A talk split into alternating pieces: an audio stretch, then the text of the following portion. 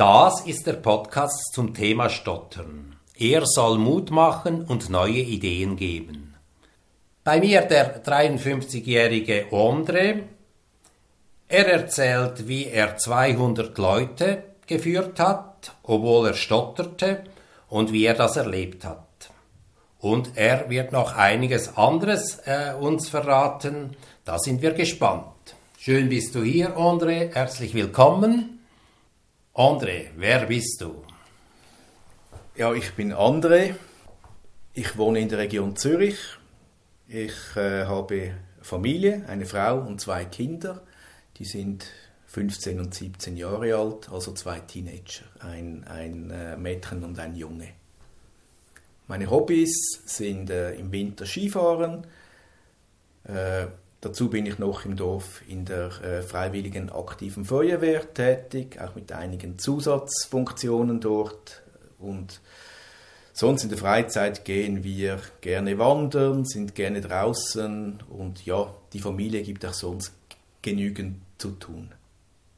Beruflich arbeite ich in einer Großfirma in, in, in der I T-Branche. Ich bin dort äh, in einer Führungsrolle, aber ohne Personalführung. Ich habe eine Fachführungsverantwortung für eine, eine größere Infrastruktur, die wir äh, schweizweit betreiben und auch weiterentwickeln, schwergewichtig in der Region Zürich und der Region Bern. Nun gehen wir zeitlich etwas zurück. Nimm uns mit in deine Kindheit. Wie haben die Probleme mit dem Sprechen denn bei dir begonnen? Die haben schon als kleines Kind begonnen. Also ich habe als, als, als, als kleines Kind gestottert. Ich ging dann auch in einen Sprachheilkindergarten für ein Jahr. Er kam dann aber von dort dann auch wieder in einen normalen Kindergarten. Ich könnte aber nicht mehr sagen, wie stark ich dort gestottert habe. Stottern war dann auch über viele Jahre für mich kein großes Thema. Es gab ein paar wenige Situationen, wo ich stotterte, aber alles in allem war es nicht ein Thema, das mich auch nur irgendwie beschäftigt hat. Das Thema tauchte dann erst viele Jahre später wieder auf. Also ich war vielleicht etwa zweiundvierzig, dreiundvierzig Jahre alt und äh, im beruflichen Umfeld. Und da war ich in der beruflichen Situation, dass ich eine Abteilung führte mit äh, über zweihundert Mitarbeitern, dass es da immer mehr Situationen gab, wo ich dann begann zu stottern. Am Anfang dachte ich, das sind einige Ausnahmen, aber dieses Stottern wurde dann immer stärker, vor allem am Anfang im Beruf, gab es immer mehr Situationen, es hat mich auch immer mehr beschäftigt, in Präsentationen, wo ich stotterte, in Meetings, wo ich stotterte, dann auch in normalen Zweiergesprächen, wo ich stotterte, in Mitarbeitergesprächen, wo ich stotterte. Und umso mehr mich das dann beschäftigte und belastet, und belastet hat, umso stärker wurde auch dieses Stottern und auch in umso mehr Situationen ist es dann auch aufgetreten. Bis es dann auch ins Private rüberging. Ich spürte zum Beispiel auch, dass wenn ich jetzt meinem Sohn zur Gute-Nacht-Zeit irgendeine Geschichte vorgelesen habe, da stotterte ich auch während dem Vorlesen und da ging es mir auch schwergewichtig darum, hey, kann ich jetzt den ersten Satz sagen ohne Stottern? Also wirklich, da das Stottern hat mich im beruflichen Umfeld sehr stark beschäftigt, aber dann auch in der Familie beschäftigte es mich. Also es war auch dort für mich ein Thema, das ich vermeiden wollte. Ich wollte nicht stottern. Auch, auch meine Sozialkontakte im privaten Umfeld, auch dort stotterte ich mit dem Resultat, dass ich natürlich versuchte, diese Situationen, wo ich stottern könnte, zu vermeiden, was auch dazu führte, dass ich dann weniger soziale Interaktionen hatte im privaten Umfeld, auch weniger mit Bekannten, mit Kollegen abmachte und auch im beruflichen Umfeld versuchte, wenn es solche Situationen gab, zum Beispiel eine Präsentation, ob ich da allenfalls jemand anderen äh, präsentieren lassen kann, damit ich nicht in diese Situation komme, dass ich stottern könnte. Und du hattest auch Schlafprobleme, hattest schlaflose Stunden und viele andere Zeiten, wo du viel nachgedacht hast. Ja, das Thema hat sich dann wirklich immer mehr gesteigert. Also umso mehr ich das verhindern wollte, umso, umso grösser wurde dieses Problem für mich, bis es irgendwann wirklich für mich das grösste Problem wurde, das ich überhaupt habe. Ich hatte schlaflose Nächte, ich dachte nur an das Stottern in der Nacht und äh, ich ging dann im Schlaf oder in der Nacht meine Meetings vom nächsten Tag durch gedanklich und überlegte mir, in welcher Situation könnte ich stottern und was bedeutet das, wenn ich in dieser Situation stottere. Also es ging wirklich bei allem dann quasi nur noch um das Thema Stottern. Das hat mich da wirklich sehr, sehr stark beschäftigt und auch sehr, sehr stark belastet und mich wirklich in meiner Lebensqualität in dieser Situation sehr stark eingeschränkt. Hast du denn Dinge dann unternommen, mal das selber irgendwie äh, zu verbessern oder in den Griff zu kriegen? Ja, ich habe mir Bücher gekauft, ich habe mir auch Unterlagen her- ähm, heruntergeladen aus dem Internet, wo so Tipps drinstehen, was man gegen das Stottern machen kann, Entspannungsübungen und andere Themen. Aber so wirklich geholfen hat mir nichts, weil für mich war das Thema einfach immer präsent, präsent und ich schämte mich auch für mein Stottern. Und mit all diesen Hilfsmitteln äh, brachte ich keinen Erfolg hin. Es wurde nur immer schlimmer über die Zeit. Bis zur Situation, zum Glück war es dann so, dass äh, mein Sohn in der Schule auch zu, zu einer Logopädin ging. Nicht, weil er stottert, sondern weil er äh, nicht so deutlich redete über eine gewisse Zeit. Und da kriegte er logopädischen Unterricht. Und da gab es äh, dann Elterngespräche. Da waren meine Frau und ich auch dort.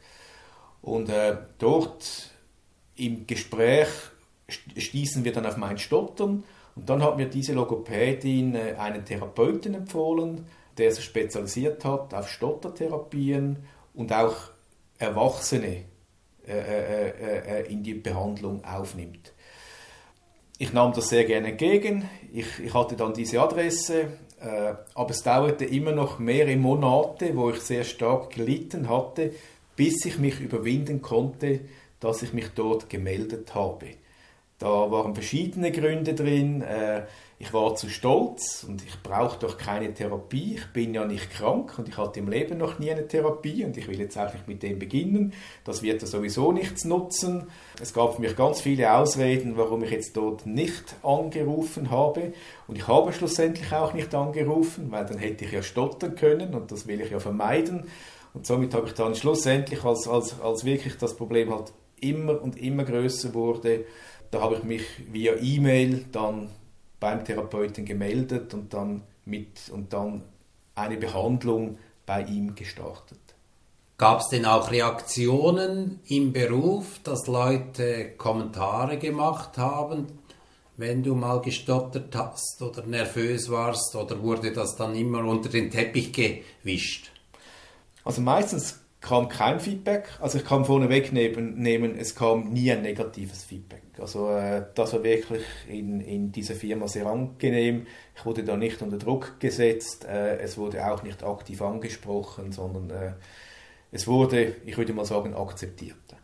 Es gab eine Situation, wo, wo mich auch ein Mitarbeiter darauf angesprochen habe, dass ich ein sehr mutiger Vorgesetzter sei aus seiner Sicht, weil äh, ich ja stark stottere und trotzdem äh, ja, Mitarbeiter führe. Das sei aus seiner Sicht bemerkenswert.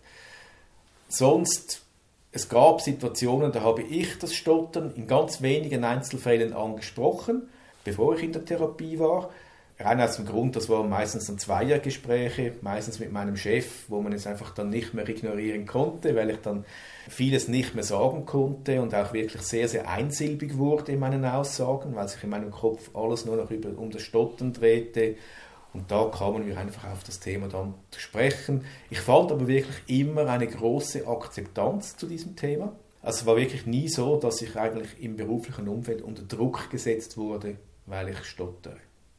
Auch nicht, dass gedroht wurde, du, du würdest vielleicht, du warst in einer Führungsposition, dass du da zwei, drei Stufen runtergestuft wirst, weil du da im kommunikativen Bereich vielleicht auffällst?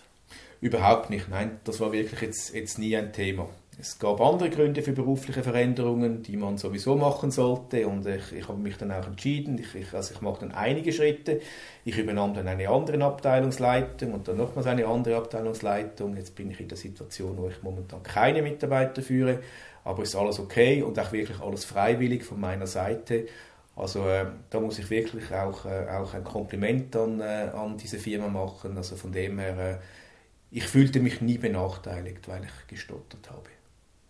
Und dann hast du also diese Therapie begonnen. Wie war das? Ich habe diese Therapie gestartet und am Anfang war es enttäuschend. So, so. Weshalb denn? Und zwar, weil äh, ich kam mit zwei Fragestellungen in die Therapie. Die eine war, warum stottere ich? Weil ich habe jahrelang nicht gestottert. Ich wollte die Antwort wissen, weil wenn ich den Grund weiß, dann kann ich ja etwas dagegen machen. Und wenn ich eine Tablette schlucke schlussendlich oder was auch immer, dass es weggeht.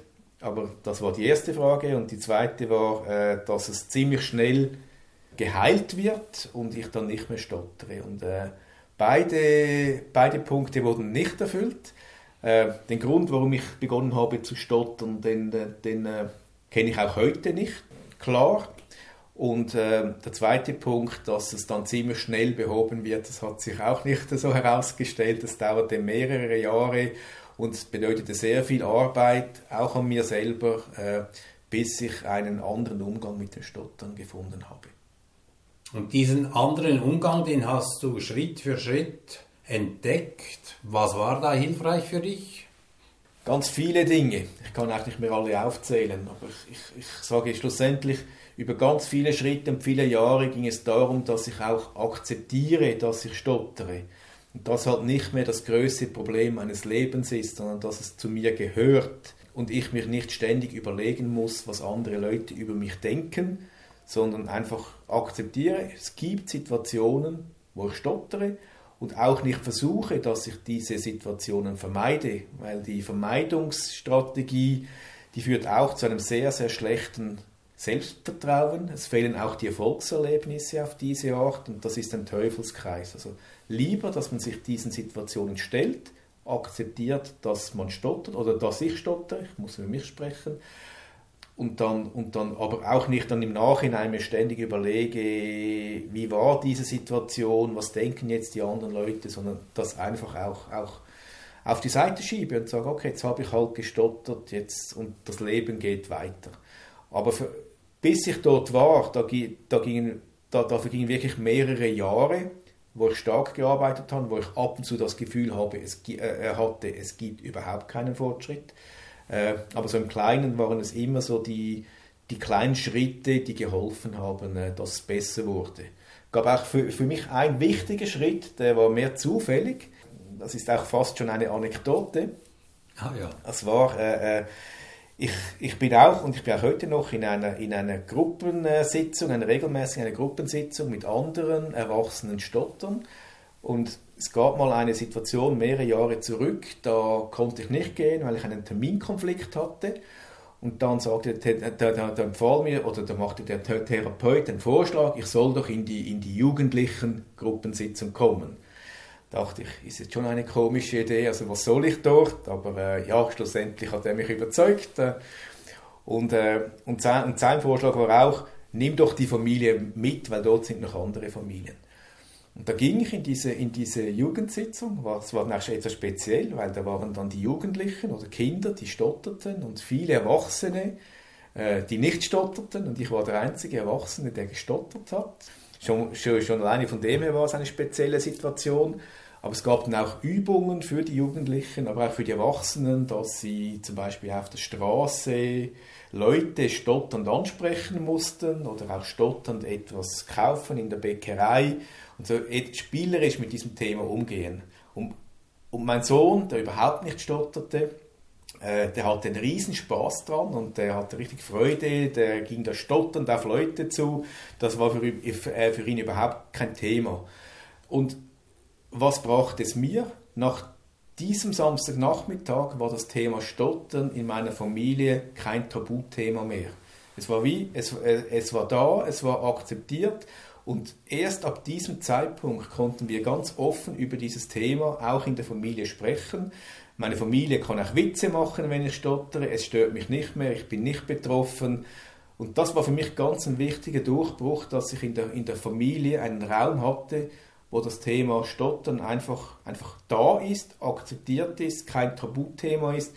Und dort lernte ich auch, dass ich es nicht mehr vermeiden muss. Das war für mich wirklich eine ganz spannende und wichtige Erfahrung, diese Akzeptanz zu finden in der Familie. Und ich lernte mit dem natürlich auch, dass ich das vorher auch in der Familie verstecken wollte. Und ab dann war das nicht mehr der Fall. Also ihr habt dann auch ab und zu als Spaß gestottert, oder wie muss ich mir das vorstellen? War, es war lockerer oder auch mit Humor verbunden? Ja, es gab Situationen, da haben wir als Spaß gestottert, also nicht die ganze Zeit natürlich.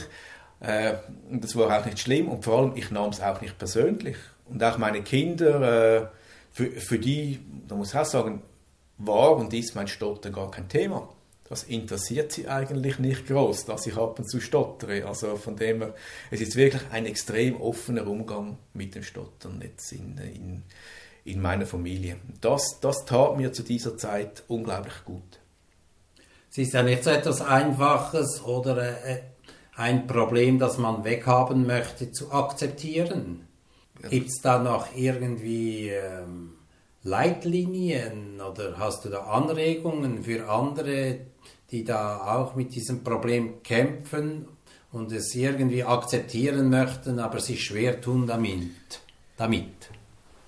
Also es machte nicht Klick, aber ich lernte auch mit der Zeit, wenn ich das Stottern vermeiden will, dann stottere ich stärker. Also umso mehr ich es vermeiden will, das war auch mein Teufelskreis in der Phase, wo ich noch nicht in der Therapie war, äh, umso stärker wird das dann mit der Zeit. Und da, das ist sicher mal das eine, nicht vermeiden wollen, weil das ist genau, also dann erreicht man genau das Gegenteil, dass es einfach wirklich stärker wird.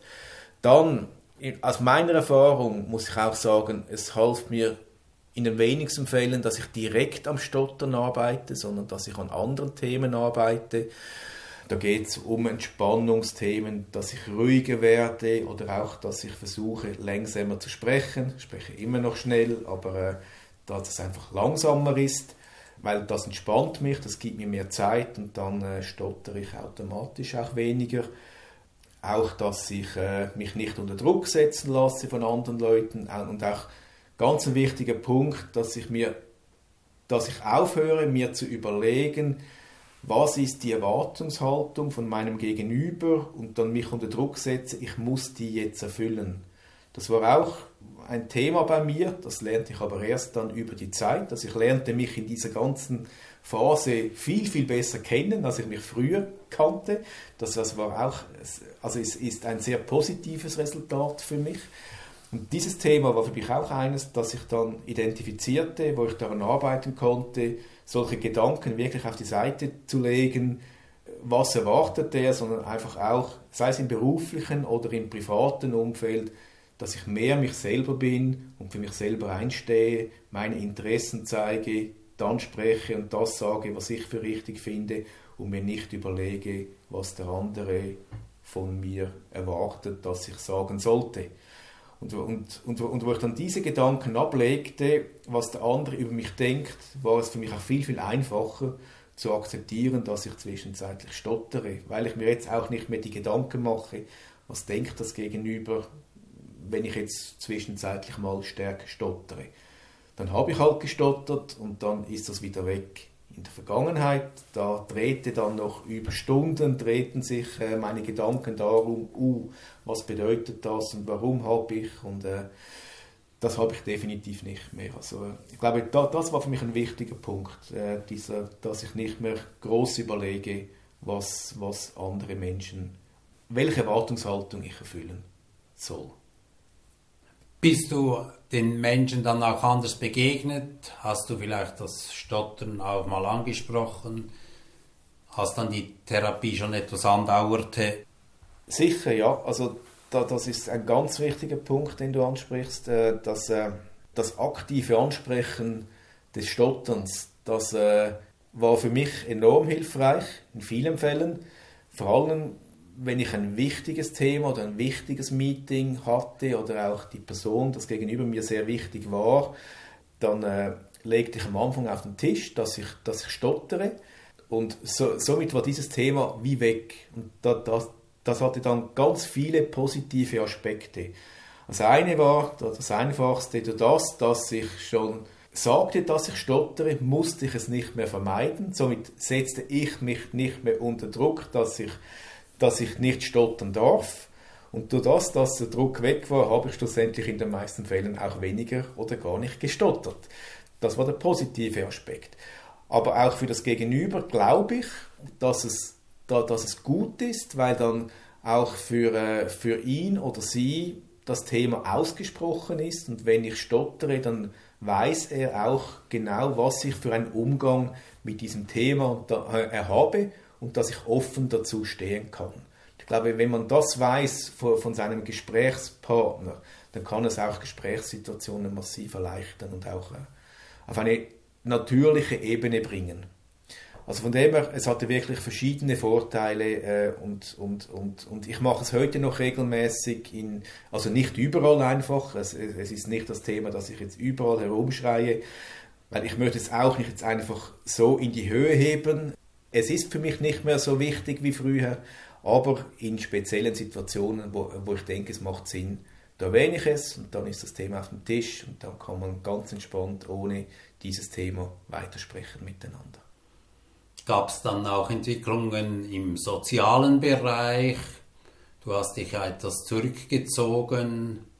Soviel ich weiß, liebst du auch nicht Smalltalk. Und eben warst dann durch das Stottern eher der Typ, der etwas sich in den Hintergrund, glaube ich, gestellt hat. Ja, also sicher. Ich habe im beruflichen Umfeld dann versucht, das war noch vor der Therapie primär, dass ich äh, solche Situationen, wo ich stottern könnte, vermieden habe, soweit es geht. Es ging ja nicht in allen Fällen, aber in vielen Fällen, aber auch im privaten Umfeld. Ich merkte vor allem lustigerweise bei Smalltalk-Situationen habe ich sehr stark gestottert.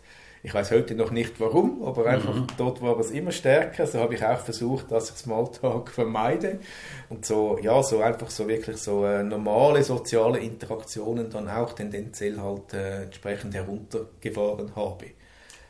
Und da hat sich die interessante Idee ergeben mit einem ganz neuen Hobby, mit der Feuerwehr. Ja, die Feuerwehr, da, ja, da waren verschiedene Zufälle drin, aber äh, klar war, ich kam in sehr hohem Alter, über vierzig, in die Feuerwehr. Das, das war ein Zufall, weil äh, als wir neu in dieses Dorf gezügelt sind, dann ging ich an die nächste Gemeindeversammlung. Ich kannte dort nur eine Person und dann saß ich zu dieser Person an den Tisch und das war dann halt der Feuerwehrtisch und dann äh, ja, am Ende dieser Gemeindeversammlung war dann schon die Frage, ob ich bei der Feuerwehr beitreten soll. Jetzt muss ich klar sagen, vor der Therapie wäre das für mich ein absolutes Nein gewesen. Ich hätte es mir nicht mal überlegt, sondern das ist wirklich, das kam für mich nicht in, in, in Frage. Also die Feuerwehr war für mich so weit weg wie der Mond.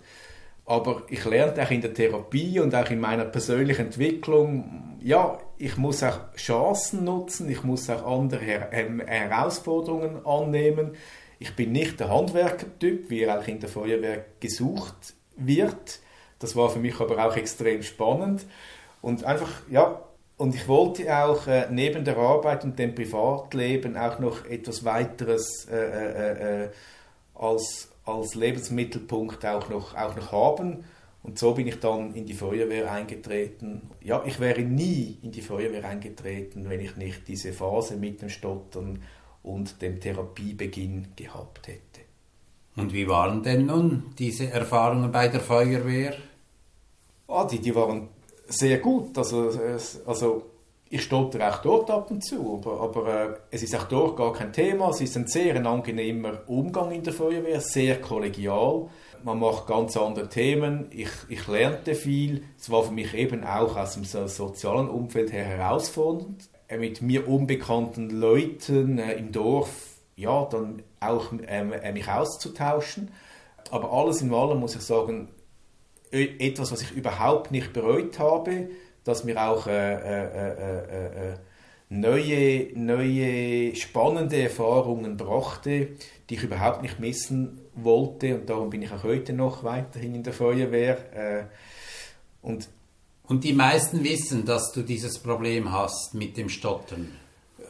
Da ich dort auch regelmäßig stottere, werden es die meisten wissen. Ich habe es jetzt dort nicht gross angesprochen, aber mehr so, weil der, um, weil der Umgang untereinander relativ locker ist und eben ich ja jetzt auch einen entspannten Umgang mit den Stottern habe, ist es dort jetzt kein Thema, was jetzt für, für mich äh, von Bedeutung ist und dass ich jetzt dort äh, zwingend ansprechen müsste. Also von dem her. Es, es, es steht dort aus meiner Sicht für überhaupt nichts im Weg. Und auch dort, ich hatte nie negative Erfahrungen gemacht, weil ich stottere. Gab es in all den Jahren noch weitere Fortschritte oder Dinge, die dir geholfen haben? Auf jeden Fall. Äh, also etwas, was mir äh, auch regelmäßig noch hilft. Also ich führe äh, alle paar Wochen ein Telefongespräch mit, äh, mit einem äh, Kollegen, der auch stottert. Wir, äh, wir haben das gemacht, wo wir dann wirklich dann äh, konzentriert fünfzehn bis dreißig Minuten über das Thema Stottern sprechen miteinander und auch äh, was wir für Erfahrungen gemacht haben und äh, was wir uns allenfalls auch für Ziele setzen, wenn wir sagen, äh, wir möchten an etwas arbeiten oder uns auch gegenseitig zusätzliche Impulse geben, Feedback geben, äh, was wir noch machen könnten. Da, das bringt viel, weil das, das Thema dann wieder präsent wird und man sagt, okay, das und das, also ich sollte jetzt wieder mehr auf mein Stre- Sprechtempo achten und solche Dinge. Ist so wie eine Persönlichkeitsentwicklung, die wir dann äh, miteinander äh, durch diese Gespräche miteinander äh, durchmachen. Und auch sonst, also, also sicher auch, dass ich mich, äh, mich jetzt auch nicht mehr vor schwierigen Situationen äh, drücke. Das hilft mir auch sehr. Das gibt auch wieder positive Erlebnisse und die tun gut.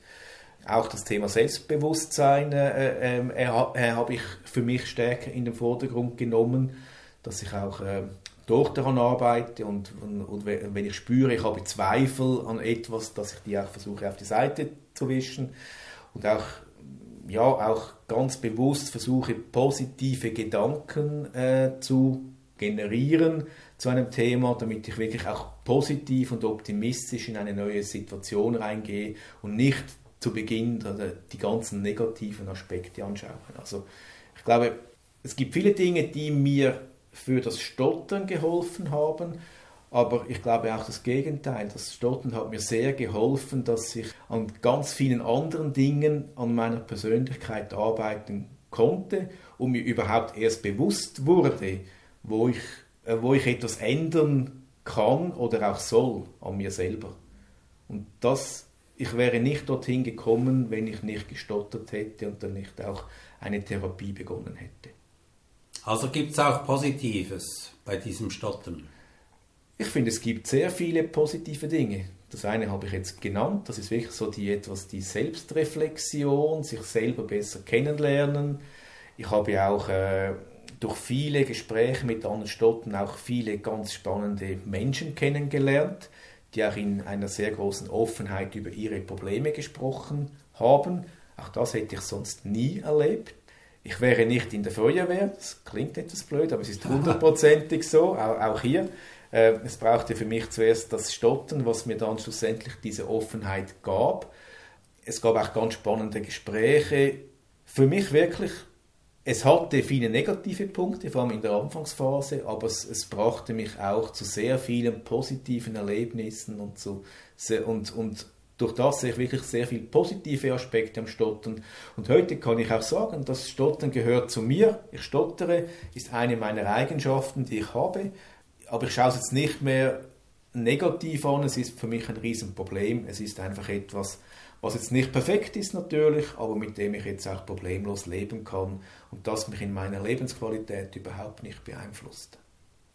Da hast du ein großes Stück Weg zurückgelegt und da ziehe ich den Hut vor dir und deinem Weg.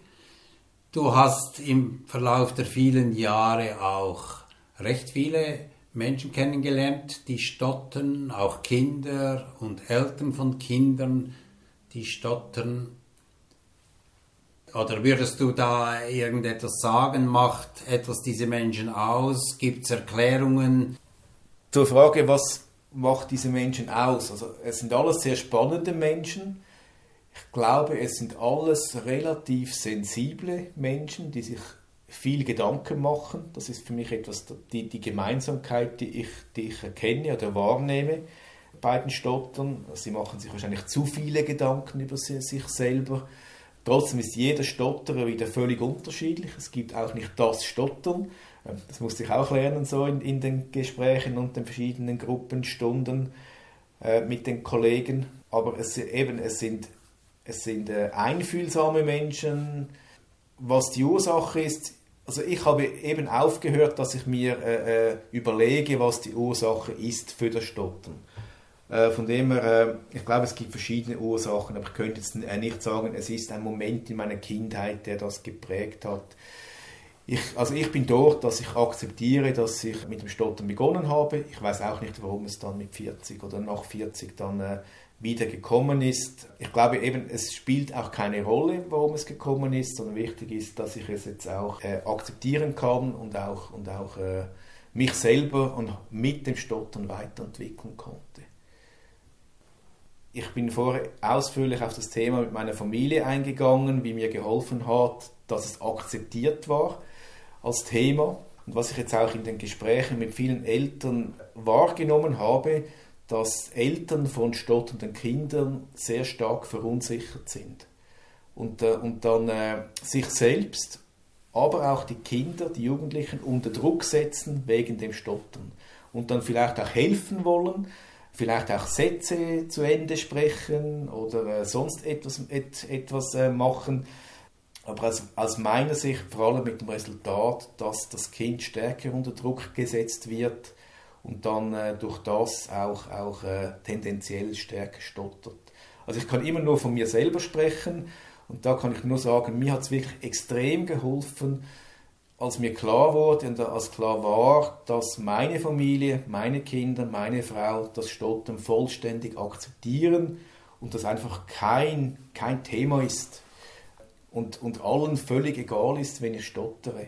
Und das war für mich der Punkt, wo es für mich auch wirklich entspannend wurde im Privatleben und das dann auch da, dazu führte, dass ich dann auch deutlich weniger gestresst war, mir auch den ganzen Druck wegnehmen konnte und mit dem natürlich auch einen großen Schritt in die Richtung machen konnte, dass ich weniger stottere.